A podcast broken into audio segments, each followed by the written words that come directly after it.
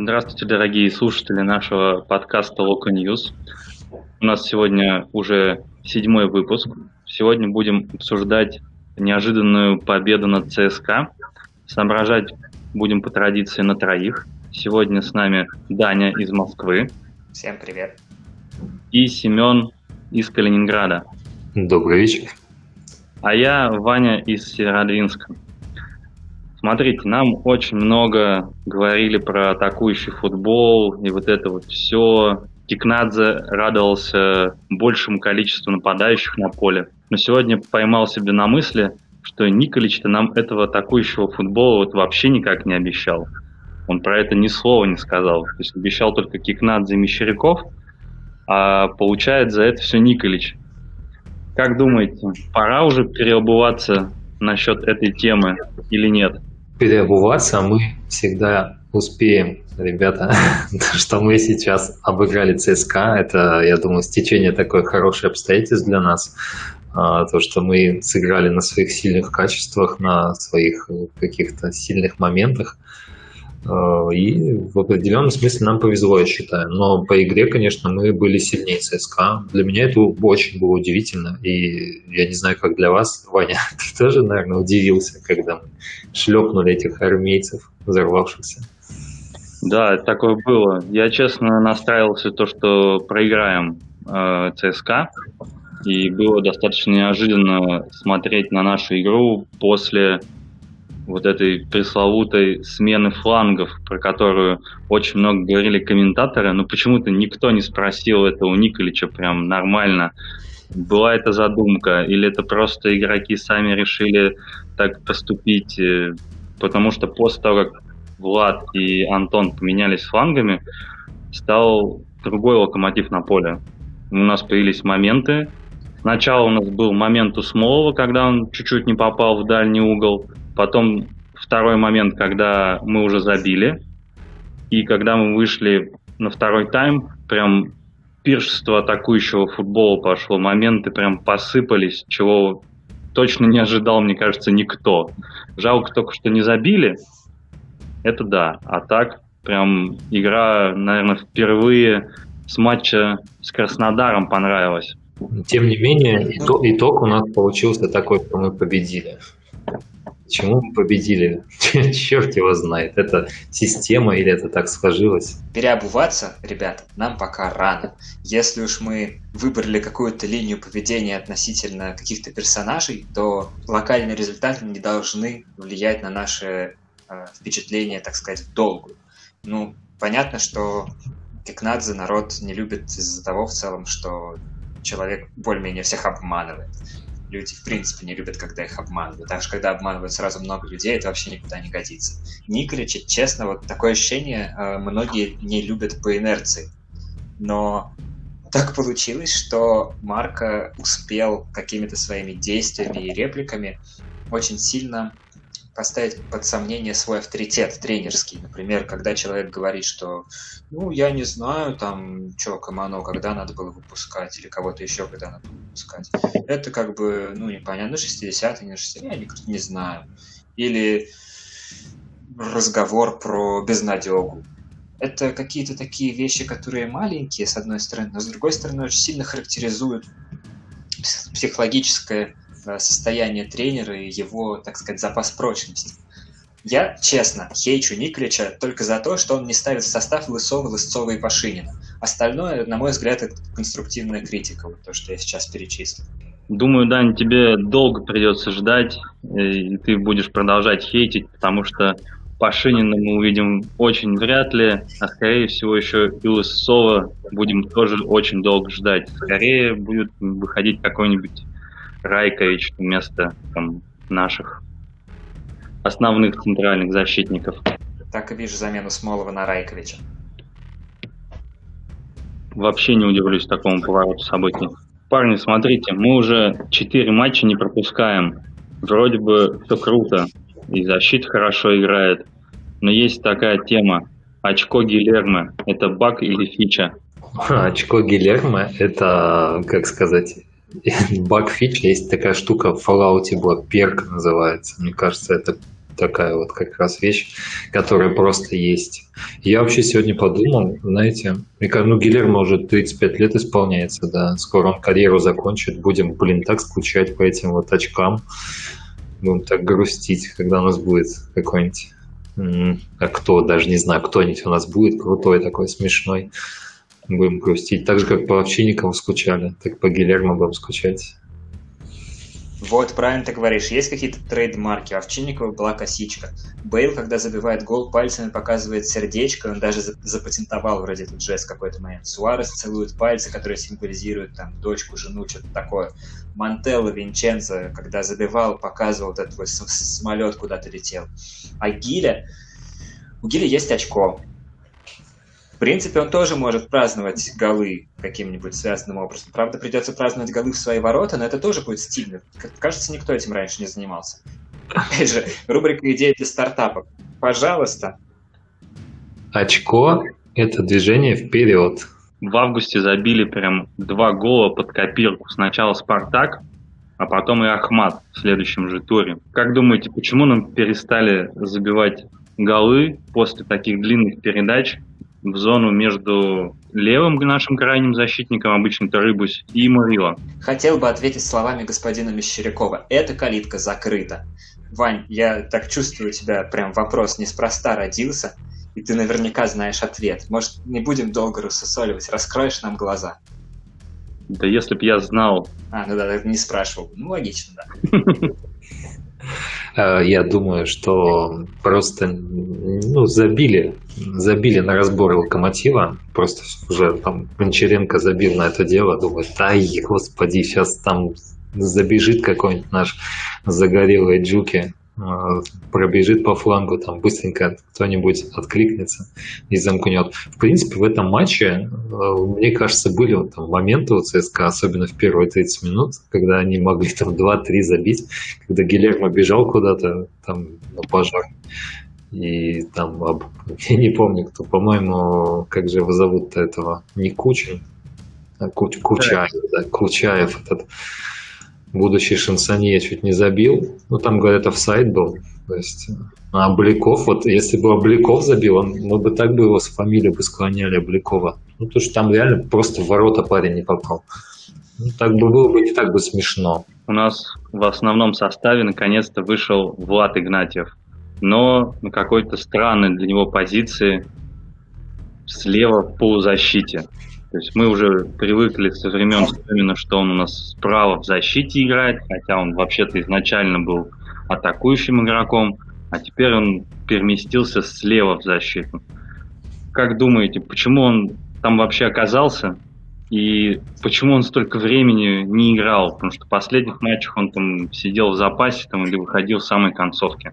Я думаю, ответ на этот вопрос э, знает Даня, в принципе потому что мы хотели рубрику сегодня назвать там. Но я оставлю, пожалуй, этот ответ на Даню, а сам я предположу, что просто ну, решили удивить немножко Гончаренко, потому что вот «Зенит» играл с Уфой, они там состав у них был такой, что по, итогу, что никто не знал, кого держать. Также и здесь. Смотришь на состав, блин, два крайних там защитника, да, правых на одном фланге. Думаешь, что за фигня вообще? Как, как вообще с этим работать? А потом раз, и что-то слева в полузащите оказался Игнатьев. Сейчас же не дают, как раньше, да, типа, кто где там располагается. А сейчас получается, как будто у нас два защитника правых, ну, под Фернандеса. Ну, то есть, ну, логично, да, в принципе. То есть под Криштиану Роналду тоже бы там двух, ну, может, трех даже поставили бы крайних защитников. Там еще Козлова надо было там в аренду взять, чтобы точно закрыли. Ну вот, на, на Ювентус вот, надо было Семину скинуть эту идею, что три крайних защитника точно сдержат Криштиану. А, поэтому, ну, я думаю, сейчас должен Даня дать ответ на этот вопрос. Почему играет Игнатьев? Вот это просто царская подстава от Семена, потому что я как раз собирался сказать, что я не могу ответить на вопрос про Игнатьева, потому что я э, слишком большой фанат Игнатьева, и это будет, скорее всего, не очень объективно. Потому что, на мой взгляд, Влад бесподобен везде. Там, человек, Давай который... я, отвечу тогда на этот вопрос. Потому что хреново играет команда, которую купили за 8 миллионов, блин, его не знают, что делать, и ставят, блин, защитника нашего престарелого Игнатьева, которого все мы очень любим, конечно же. Но это движение назад. Но Игнатьев, он как минимум человек, который супер функционален, то есть если он играет в обороне, он очень сильно влияет на атаку, потому что он знает, как разрезать полуфланг передачи или своевременное вырывание в штрафную. И в чемпионском сезоне он просто определял примерно треть игры команды в, именно в атаке. Наоборот, когда Игнатьев в полузащите, он может демонстрировать какие-то дикие свои оборонительные навыки, которые он приобрел при Семене. получается такой трансформер, человек-трансформер, который умеет более-менее все. И да, собственно, частично из этого родилась идея нашей новой рубрики, которую я бы назвал немножко претенциозно, я бы назвал ее «Лока-наркоман», потому что она немножко наркоманская. Давайте представим, что футболистов можно скрещивать друг с другом. У каждого футболиста есть какой-то набор навыков и фич, и если двух футболистов скрестить и взять от них все самое лучшее, то получится какой-нибудь новый монстр-трансформер, который умеет все. Кто у нас вот прям самых два культовых таких игрока локомотивов прямо сейчас, на которых мы молимся и которых мы жаждем видеть в каждом матче, хотя это, к сожалению, невозможно из-за обилия желтых карточек. Это вот Крыховик и Баринов. Если их скрестить, получается э, адский поляк с добрым русским лицом по имени Дмитрий Бариновяк, и у него масса наверняка суперспособностей. Какие, э, на ваш взгляд, вот суперспособности есть у этого монстра, кроме того, что он умеет, там, не знаю, в центр поля зацементировать в одиночку? Пригодился бы нам один такой игрок, или уж лучше разбить его на двоих? А, Даня, ну ты, слушай, точно что-то употребил перед открытием этой рубрики. Я даже не знаю, что. А, ну, вообще, конечно, очень интересно очень интересная задумка, скрестить Баринова и Крыховика. Нам надо скрестить что-то что плохое, что-то хорошее, и получится у нас что-то среднее. Так мы всех двух хороших скрестили, взяли там одну ногу от одного, другую, другую ногу от другого, а остальное куда мы делим. Я бы скрестил, допустим, Живоглядова и Мурила. То есть это был бы просто футболист будущего, я считаю. То есть, э, ну, его бы звали Дмитрий Мурила, естественно. Лучше Жмуроглядов. Жмуроглядов тоже неплохо. Вот, то есть этот человек... Как раз что-то среднее, то ли жмурится, то ли смотрит куда-то. Все как Семен хотел. Да, да, то есть э, я бы взял от Живоглядова шикарное видение игры, культовую тех, ну, техническую подготовленность, а от Мурила я бы взял вот этот взгляд не понимающий, что происходит куда бежать, что делать.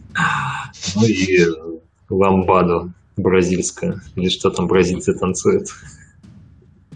Вот на фланге бы зажег бы этот человек, мне кажется.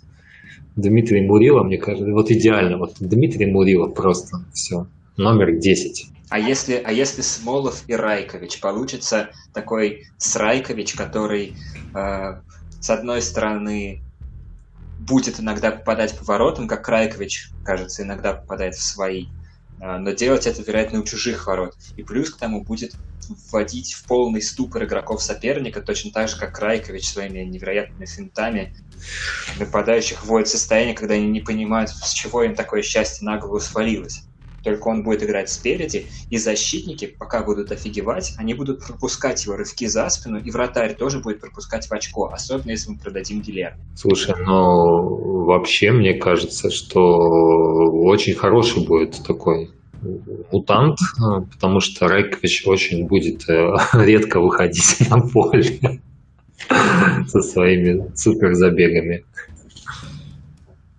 А Ваня, ты как считаешь?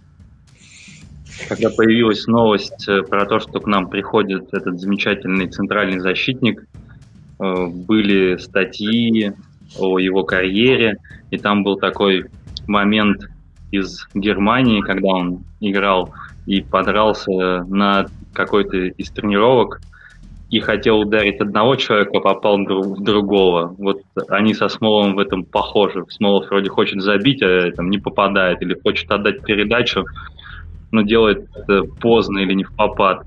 Вот они, да, такие прям похожие персонажи. Вань, да, слушай, спасай ситуацию, мы идем не туда, это путь в никуда, Вань. Надо это в этих случаях разливают вот по стаканам, понимаете? Что делать? По стаканам разливают. Знаешь, вот типа разговаривали, разговаривали, сейчас давай, наливай. Типа, ну, оп, выпили и дальше пошел разговор.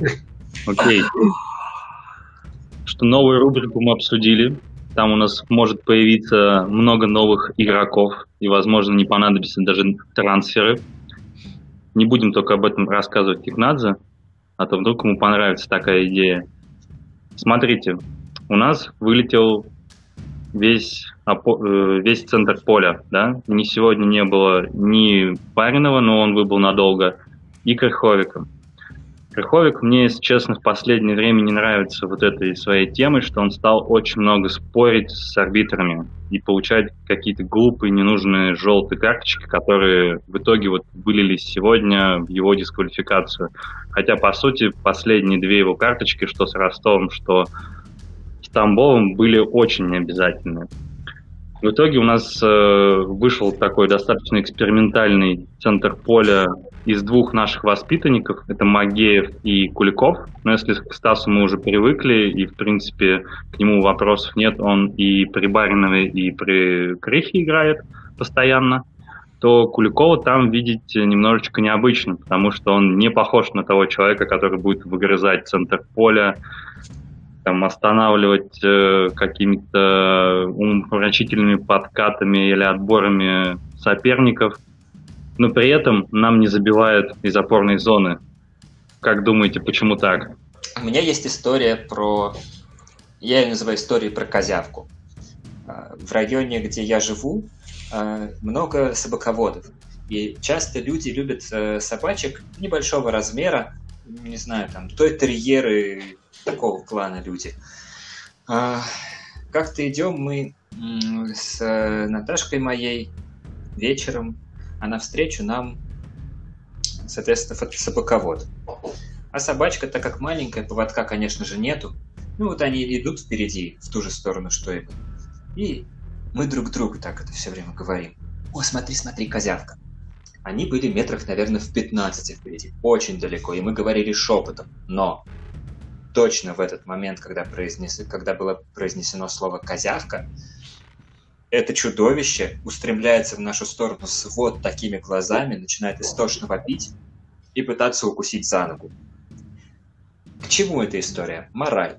А, Куликов, он, конечно, такой похож на убийцу с лицом ребенка.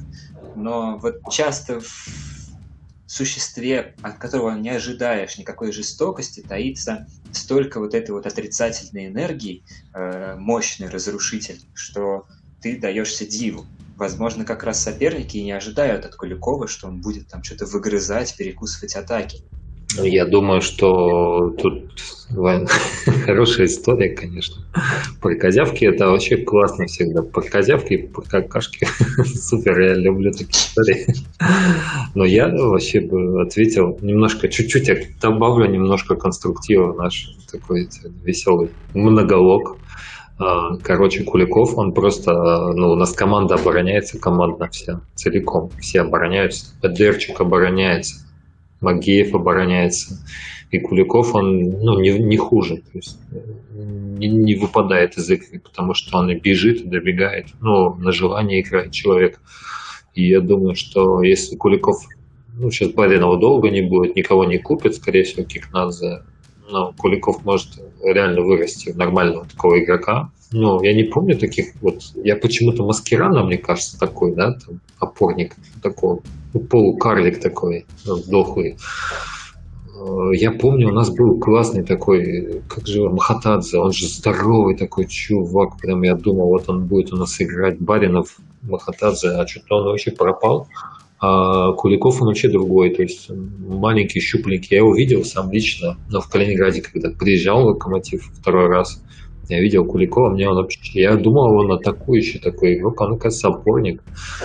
А, ну, может быть, нам нужен такой, в принципе, бокс-то-бокс современный. То есть Магеев пониже будет бегать, а Куликов повыше чуть-чуть. Ну и вместе подстраховка. Они давно играют, понимают друг друга с полу слова. Ну, а Куликов, он играет, в принципе, неплохо, но вот э, сегодня прессу все читали, в принципе, да, там всякие телеграммы там есть, Конов Василий. Ну, я, в принципе, нормально отношусь к нему, но всем известно, что он большой фанат ЦСКА.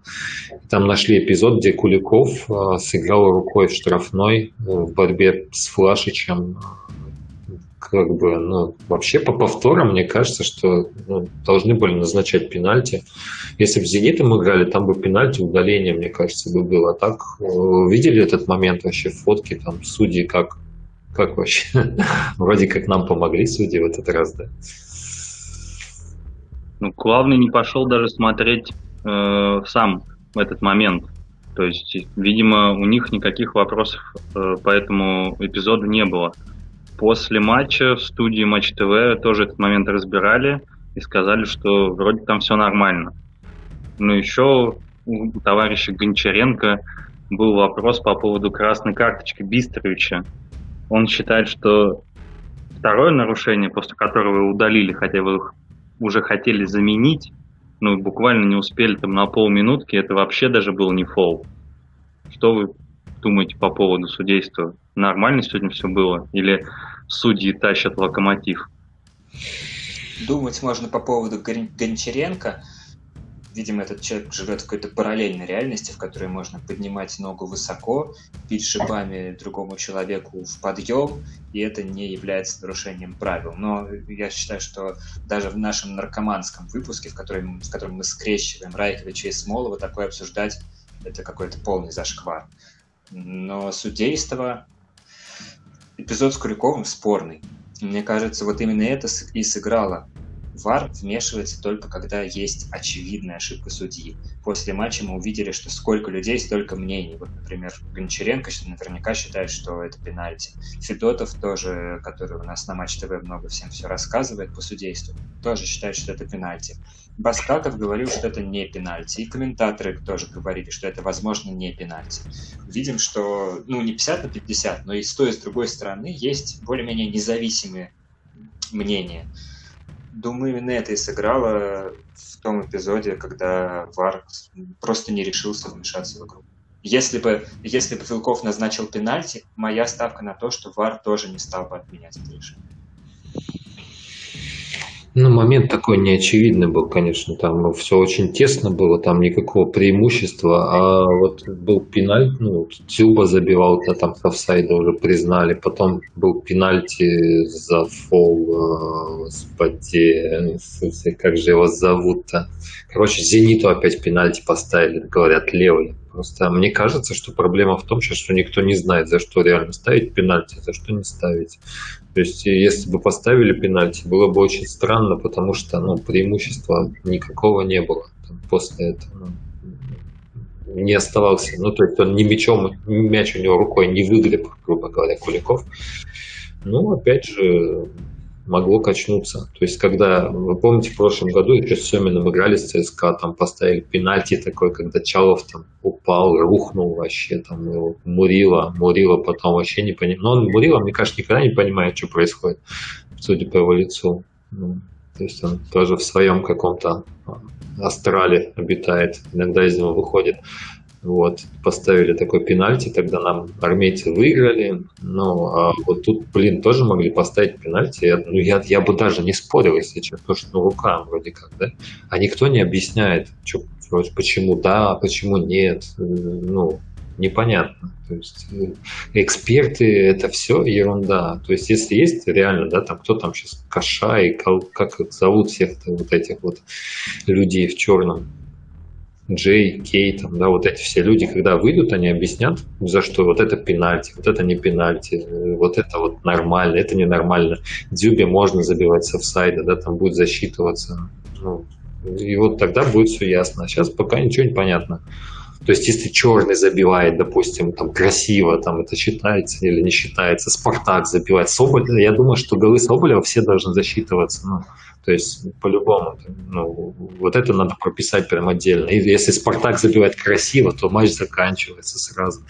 есть, ну, нормально вот такие методы должны быть, мне кажется, в российском футболе, чтобы ну, на новый уровень выйти просто. На этих выходных в Италии был интересный случай, когда игрок Сосуола три раза забивал, и все три раза ему отменяли голы там, по офсайду, каким-то нарушениям, варом и так далее.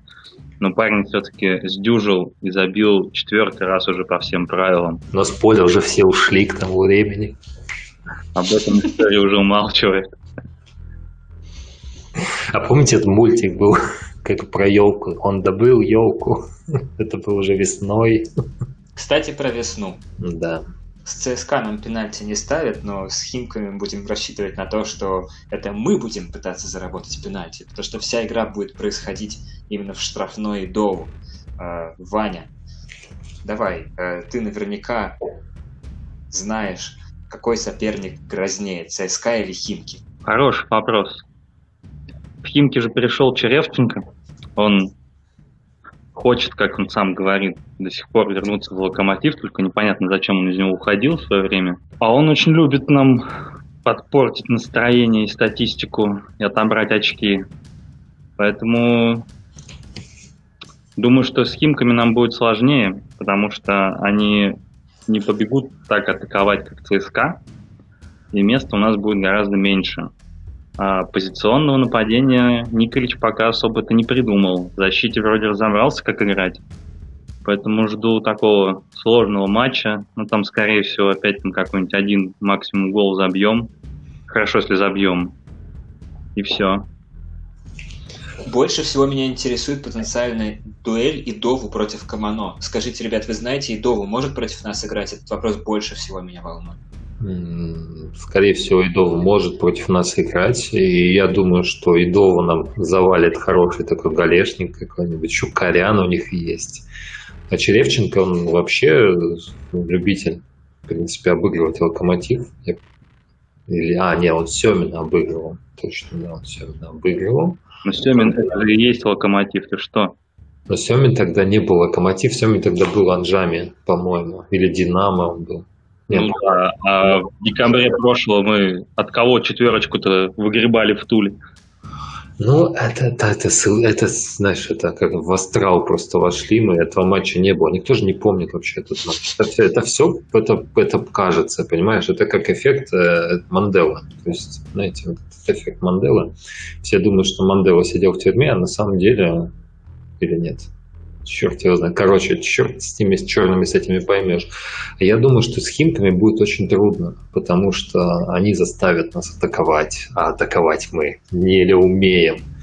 Понимаете? То есть у нас нет Миранчука, у нас остался последний Миранчук. Я не знаю, что нам делать, потому что Миранчук всего один, а Химки, ну то есть множественное число Химок много, понимаете?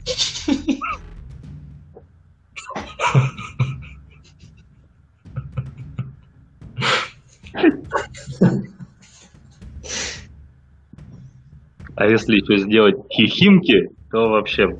Надо выпускать еще где-то брать Миранчука какого-то или не знаю, Игнат. Анатолия, очевидно. Ну, может быть, может быть Анатолия. Может быть, я недавно слышал, что клонирование опять запустили. То есть, может, Миранчука клонировать можно. Еще там парочку Миранчуков продать. Их надо вообще, наверное, будет счастлив от такой схемы. А, я не знаю, в Химок еще на воротах Лантратов стоит. То есть, э, ну, а вы знаете, да, что когда играет против нас какой-нибудь вратарь неизвестно, он превращается в Мануэля Нойера. Ну, то есть начинает все тащить. Э, я думаю, что мы проиграем Химкам. Скорее всего, так и будет. Потому что Химки сейчас им деньги заплатят. Черепченко пришел, ну, говорят, что деньги там будут уже в Химках. Поэтому я думаю, шансов мало. Ну, что, Нойер от Хофенхайма сейчас выхватил 4. Так что если Лантратов превратится в локального Нойера, может быть, нам и повезет. Это все астрал. Этого матча тоже не было. Главное, что был матч с ЦСКА, в котором мы победили и смогли улучшить свое турнирное положение. И на этой позитивной ноте будем с вами прощаться в ожидании матча с Химками и будем надеяться, что прогноз Семена не сбудется. Потому что победа, она нужна всего лишь одна. До свидания, друзья. Слушайте Алканес подкаст. Всем счастливо и не теряйтесь ни в коем случае. Все будет хорошо. Всем пока.